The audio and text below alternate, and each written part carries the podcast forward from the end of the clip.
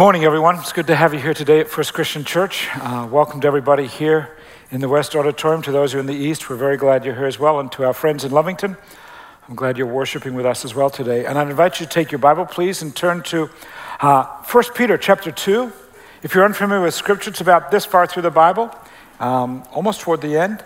And while you're turning there, let me introduce myself to our guests. My name is Wayne. I'm part of the pastoral team, and I'm very glad you're with us. If you need to know about how to find 1 Peter chapter 2, um, on the screen there'll be some page numbers, and that's for those here in Decatur.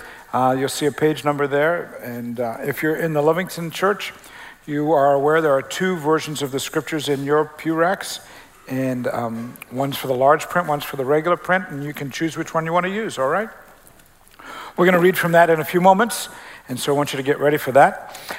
Our um, our, we have, Leslie and I are privileged to have three grandbabies. Uh, they're all, they were all born at about the same time, coming up now. One, of our granddaughter just turned two, and the twin boys are about to turn two. And so, uh, with them all being at the two year old mark, that means that, well, their stuff has overtaken our house. And they don't even live with us by any means. Um, our family room used to be, I would say, a haven for adults. That's not the case anymore. Uh, they, they, actually, this is what the room looks like. I snapped a shot the other day just to, if you, that was where I, I used to sit there, uh, but not anymore. And the white box on the left hand side is full of toys. And they, they just, just kind of, they grow exponentially. Part of one of their favorite toys is this thing right here. Uh, as you can imagine, I spend a lot of time on the floor with these babies. And do you know how this goes? Have you ever played this game? You build up, and what do they do?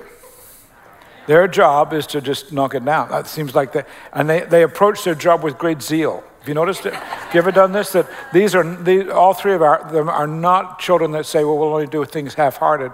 And so we have this. I should back up, right, so the camera can catch it all for those in the east. And, and can you take the light just a little bit higher? There you go. It's all there. And what do they do?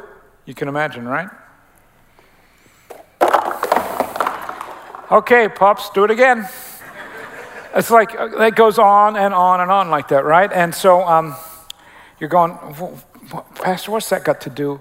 That's got nothing to do with Scripture. Well, let me, why I brought these today was because we are trying to figure out what it means to be a congregation that is developing a firm foundation always, that we're developing building blocks within our life together that people can't tear down, that will be sustainable for a long period of time. And what, what are those building blocks that are needed to be a church that's going to go beyond just the, the, the immediate? I mean, because anybody can do this with, with cardboard. These are cardboard boxes and just tear them down, right? But what does it take to say we're going to build, we're going to use blocks in the life of our church that are going to be solid for generations to come?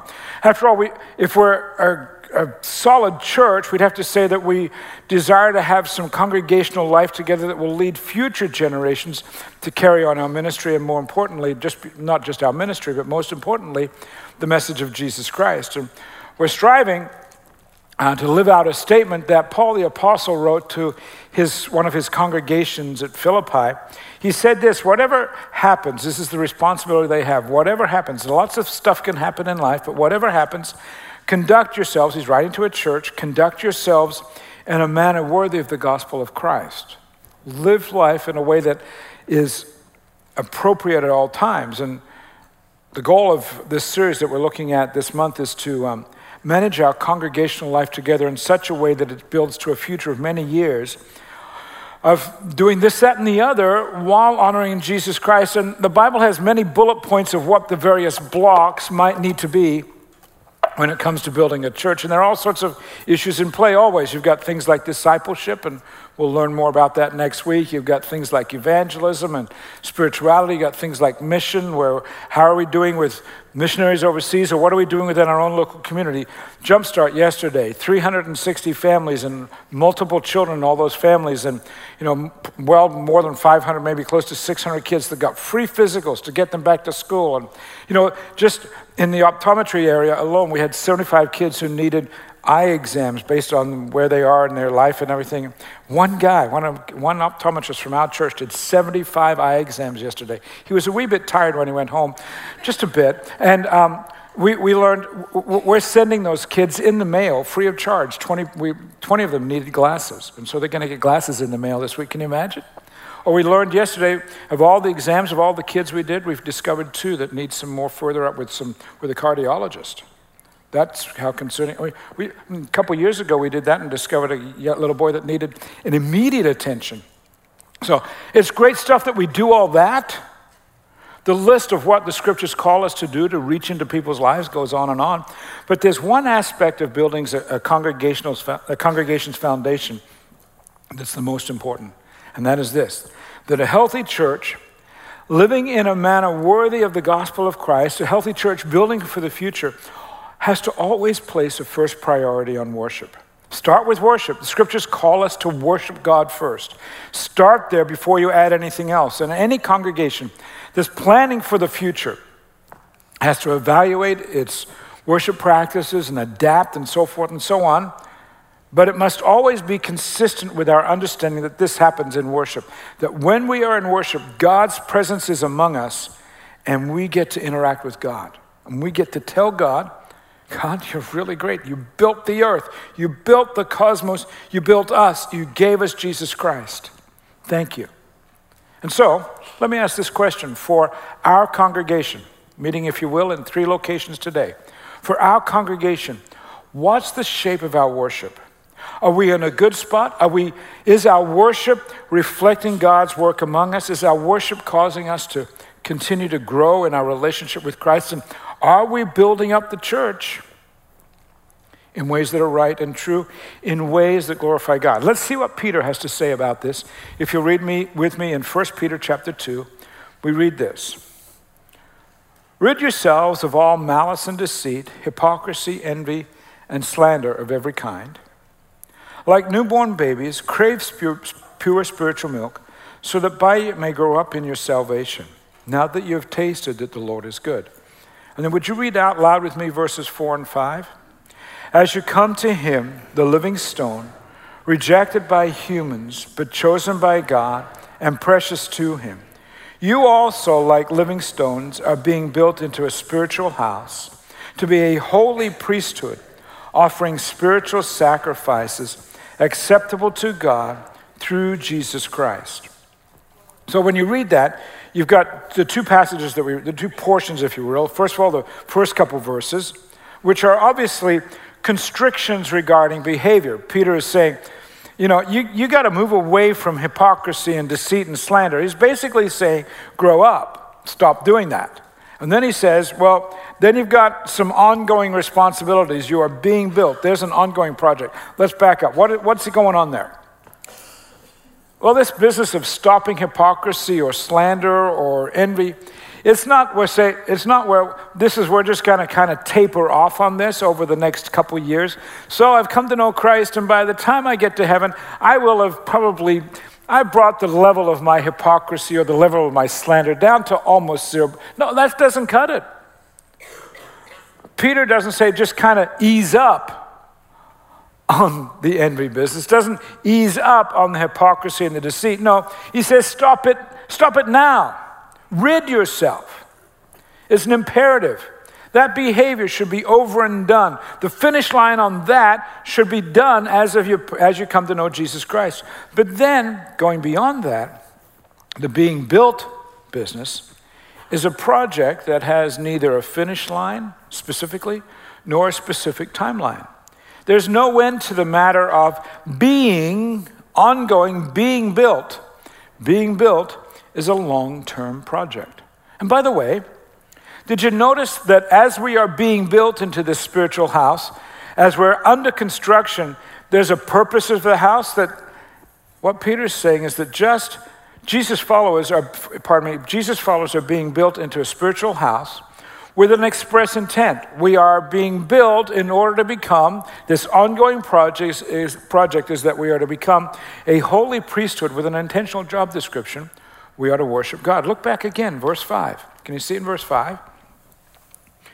You, like stones, living stones, are being built into a spiritual house to be a holy priesthood. That's what we, would, this is a, the project that's ongoing. To do what? To be a holy priesthood offering spiritual sacrifices acceptable to God. Well, so you go and say, well, you know, okay, but Pastor, I'm not a priest. And, and being a priest these days, you got to go through seminary, you got to get ordination and all this, all that sort of stuff. And can you be in a, in a Protestant church? Can you be a priest? Well, let's, I'm a, i acknowledge that those are legitimate questions. But can I remind you what happened in, a, in the biblical days in the ancient world when it came to being priests? In the ancient world, the priestly duties that the Bible talks about were, were assigned to one of 12 tribes. The nation had 12 tribes, you could call it 12 states, and one group, one family group, was responsible for all priestly, respons- all priestly duties, if you will. And within that family, they had a lot of things that they had to do. They had to do the administration of the people and the finances. They had to manage the care of the animals because they owned a lot of animals and they were going to sacrifice a lot of animals. There was the maintenance of the temple building itself, along with synagogues throughout the country. There was the employer employee hierarchy, if you will, and you come in young and you make your way up over time. And all of that, all of that stuff led to developing sacrifices that were pleasing to God. All of it was based on how are we going to help our nation be a nation of worship? Maybe your job description was that you were responsible, perhaps in Jerusalem, to make certain that the stones on the outside of the temple were kept clean. That was your job. If you had a job description, would say something about keeping the stones clean. But I would suspect in our day and time, if we would do it, there'd be a paragraph at the beginning of the job description that would read something like this The primary responsibility of the person filling this role, keeping the stones clean, taking care of the animals, managing the finances, whatever. The primary responsibility of the person filling this role is the support and maintenance of our nation's worship to God. All other duties related to this job point to that endeavor. And apparently, like the ancient priests of Israel, you and I are a holy priesthood, and we are responsible for offering spiritual sacrifices to God through Jesus Christ. Look again.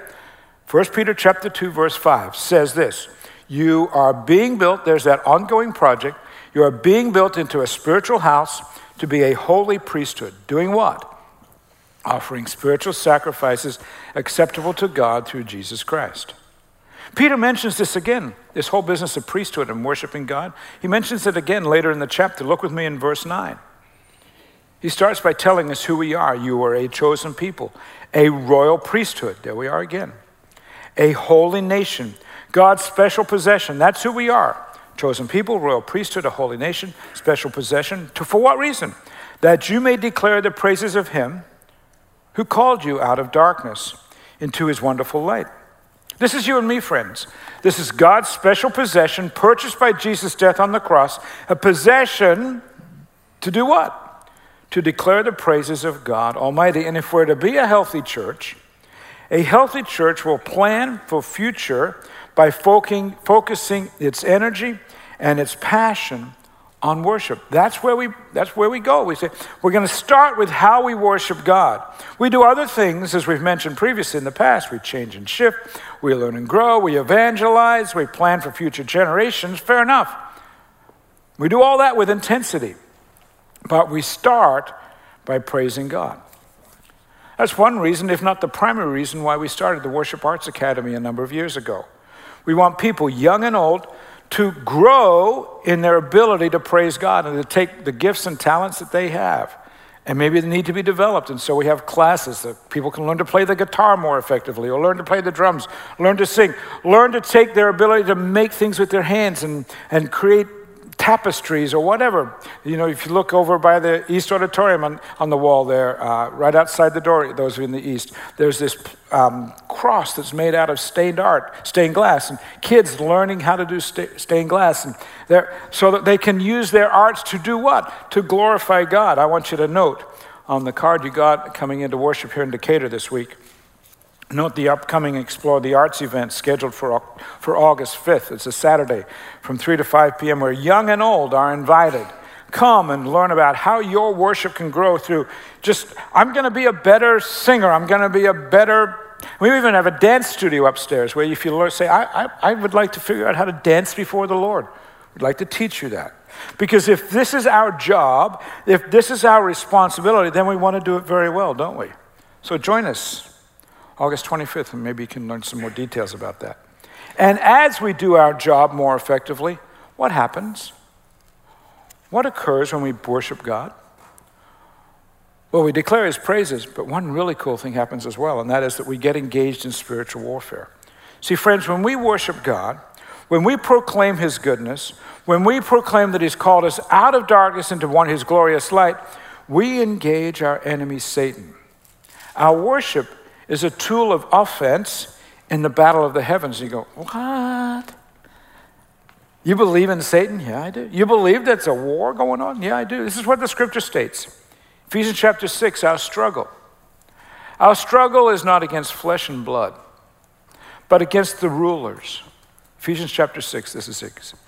Our struggle is not flesh and blood, but against the rulers, against the authorities, against the powers of this dark world, and against the spiritual forces of evil in the heavenly realms. Let me read it to you one more time. Our struggle is not against flesh and blood. It's not about you and me or battling with people. That may take place, but in the long run, that's not where the struggle is. Our struggle is instead against the rulers, the authorities, the powers of this dark world, and against the spiritual forces of evil in the heavenly realms. Apparently, we're at war.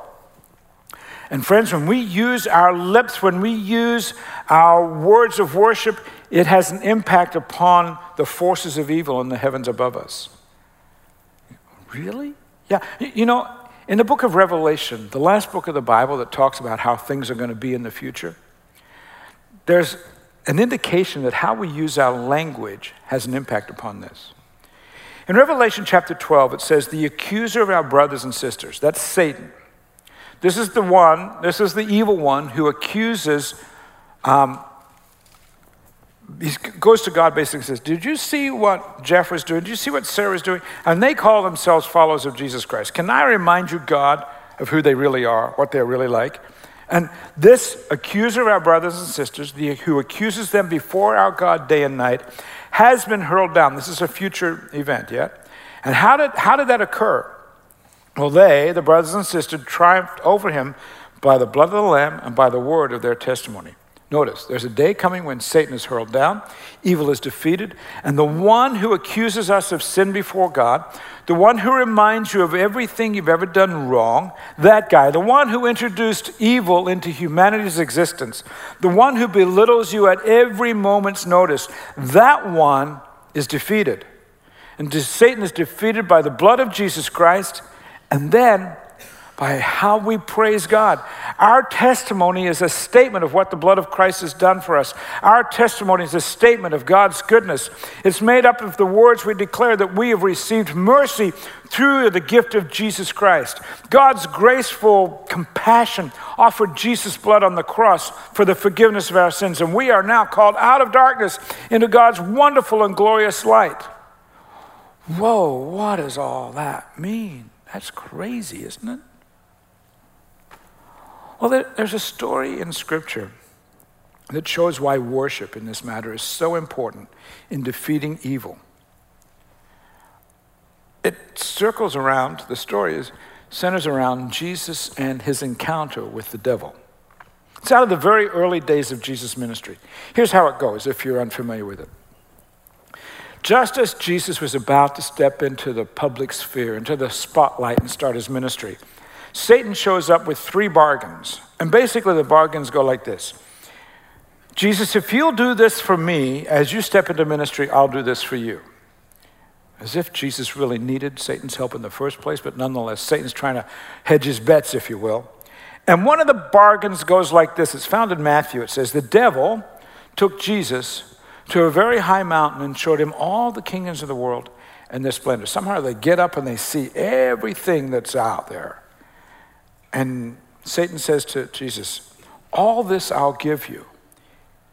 This is what I'll give you, and this is what you have to do for me. If you will bow down and worship me, I'll give you everything you see if you worship me. And Jesus says, Away from me, Satan. It's written, Worship the Lord your God and serve him only. Satan says, I'll give you, I control the world, and I'll trade it for worship. Somehow he knew that worship was the key not to just control of the kingdom, but also control of the Son of God, the Savior of the world. He knew that the Savior of the world might have an impact upon his realm. The Savior of the world was the one who used his blood to hurl down the forces of evil, as seen in Revelation. Satan realized if he could corrupt worship, then Jesus' mission was thwarted. But what happened? Jesus rebuffs Satan. He points to the need to worship and serve God alone. And if you can tie all that together, what do we hear? we hear of the importance of worship of God, that evil will try to steal worship from God. Evil strives to trade worship for control of the world's destiny. But, friends, here's my conviction. When we as Christians, when we worship God, you know what happens? When we use our worship words, when we use the lyrics that we use, the scriptures that we read together, like we did just a few minutes ago, that testimony, when combined or added, if you will, to the blood of Jesus Christ, is spiritual warfare. And if you want to defeat Satan's influence in the stories around you and the things that are taking place around you, then start worshiping God. Declare the praises of the one who called you out of darkness into his wonderful light. And in the process, your worship reminds evil of the grace of God in Jesus Christ. See, the accuser of the brethren, the accuser of brothers and sisters, would choose to make you think that you're never going to be good enough for God.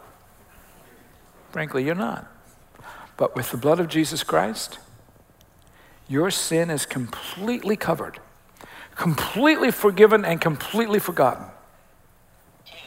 You can think of it this way um, I want you to watch some video footage of a black ball project that took place in Los Angeles water reservoirs some 10 years ago now. You can see all these um, black balls being dumped into the water so that they covered the um, entire surface of the water of two of the reservoirs for, that supply water to the Los Angeles area.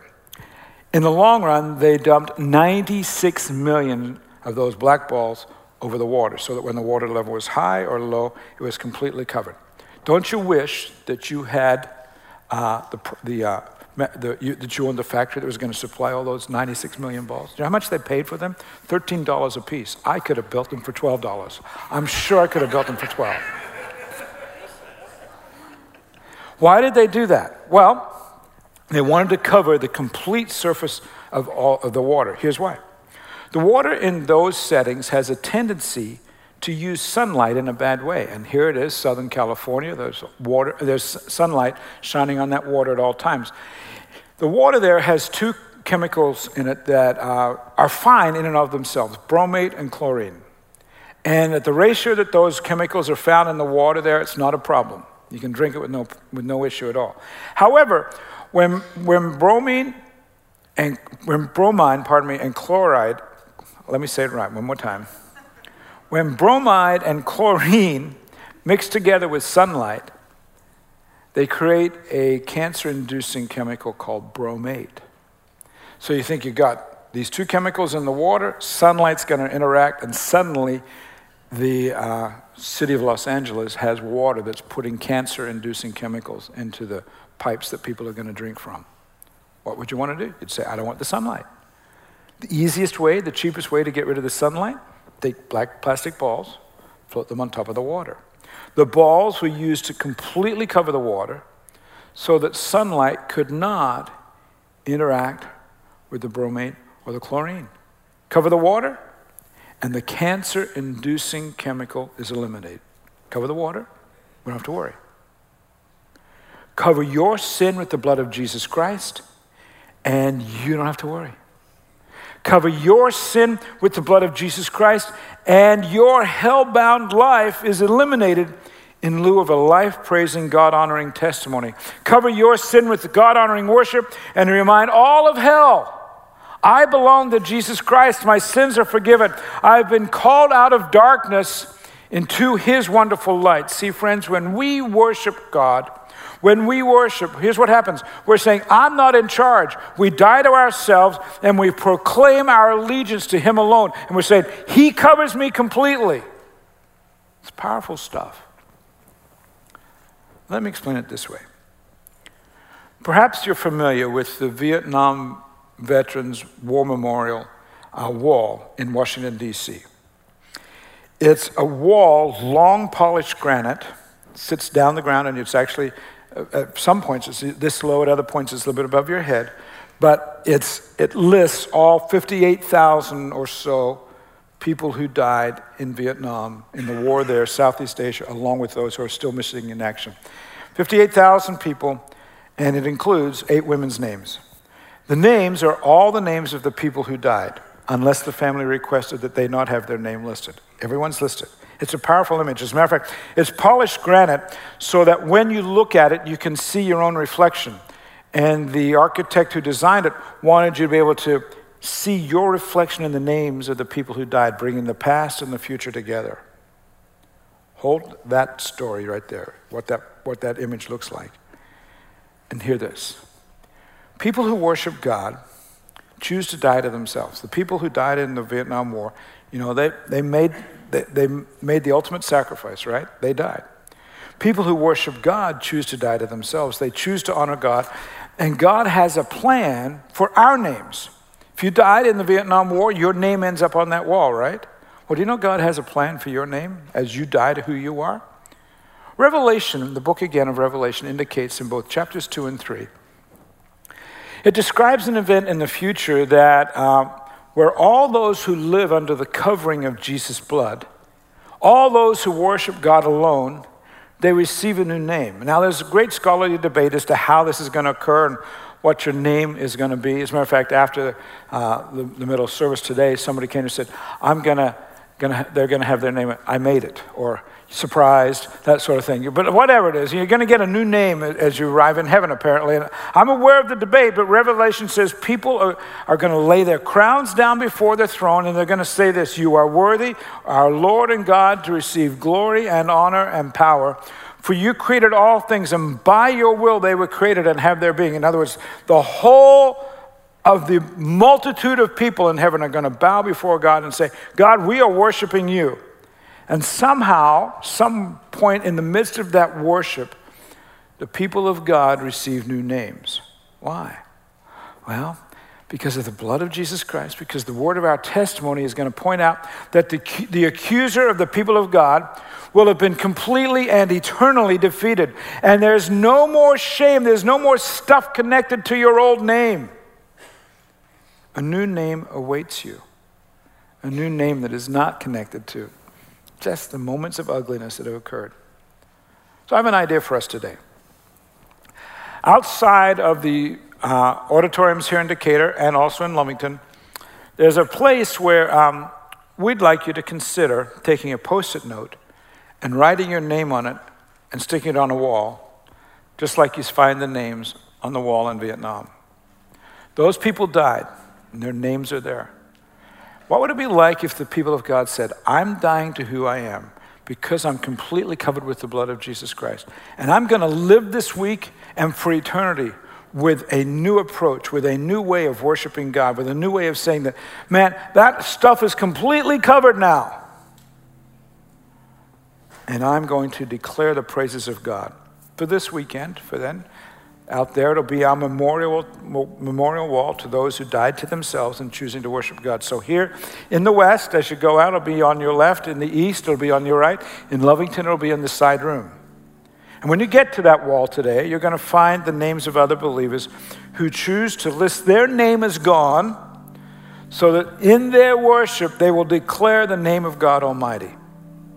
I look forward to seeing my name there. And frankly, I look forward to seeing your name there as well. Saying, I will worship God and declare his goodness now and for all eternity. And in doing so, the forces of evil are defeated and Jesus Christ is running, is ruling in, in, in my life and in charge of who I am. Let's pray together. Our God in heaven, we uh, would declare today that you are God Almighty. There is no one else but you. You are, you are in charge of the cosmos. You are in charge of our lives. And we are making a decision today, God, to again proclaim your goodness that you created this world. You created the cosmos. You created human beings. We're made in your image. You gave us Jesus Christ so that our sins could be forgiven, completely covered. And we anticipate a day, Lord, in the future when we will have a new name. A name that's not connected to the baggage of the past, but instead, a new name that declares that you've done a great work in us. While we wait for that reality, we will continue to be people of worship today. We'll worship you this week. We will declare your goodness. We will acknowledge moment by moment that you've called us out of darkness into your wonderful light. Help us to live there this week, we pray. In Christ's name, amen. I'm inviting everybody in all three auditoriums, if you'll stand at this time, please. And all, in all three rooms, uh, the worship teams are going to lead us in worship. And as, as they lead us today, um, I'm going to suggest this. First of all, if as we worship, we are doing what the scripture calls us to do. We're being that holy priesthood, declaring the praises of God who called us out of darkness into his wonderful light. And uh, in the midst of that, in the midst of praise and worship, in the midst of declaring God's goodness, we're, we're beating back the forces of evil. And you'd say, you know, Pastor, there are some places around me that I think that it's just ugly stuff, and it's I, I need some help beating that back this week. If that's you, there'll be leaders in the front of all three rooms. We'd be glad to pray with you about those matters. Perhaps you're here today and uh, you say, "Well, it's not good, it's not bad stuff, but in fact, it's really good stuff." And I'd like just to declare the praises of God with somebody. We'd like to pray with you, and uh, maybe most of all, you're here and you say, I, I this business, wonderful light, dark, holy priesthood, all that stuff. I don't even know where to start because I don't know that I'm following Christ. If that's you, we'd also like to invite you to step forward as well. In all three rooms, leaders will be at the front of the rooms.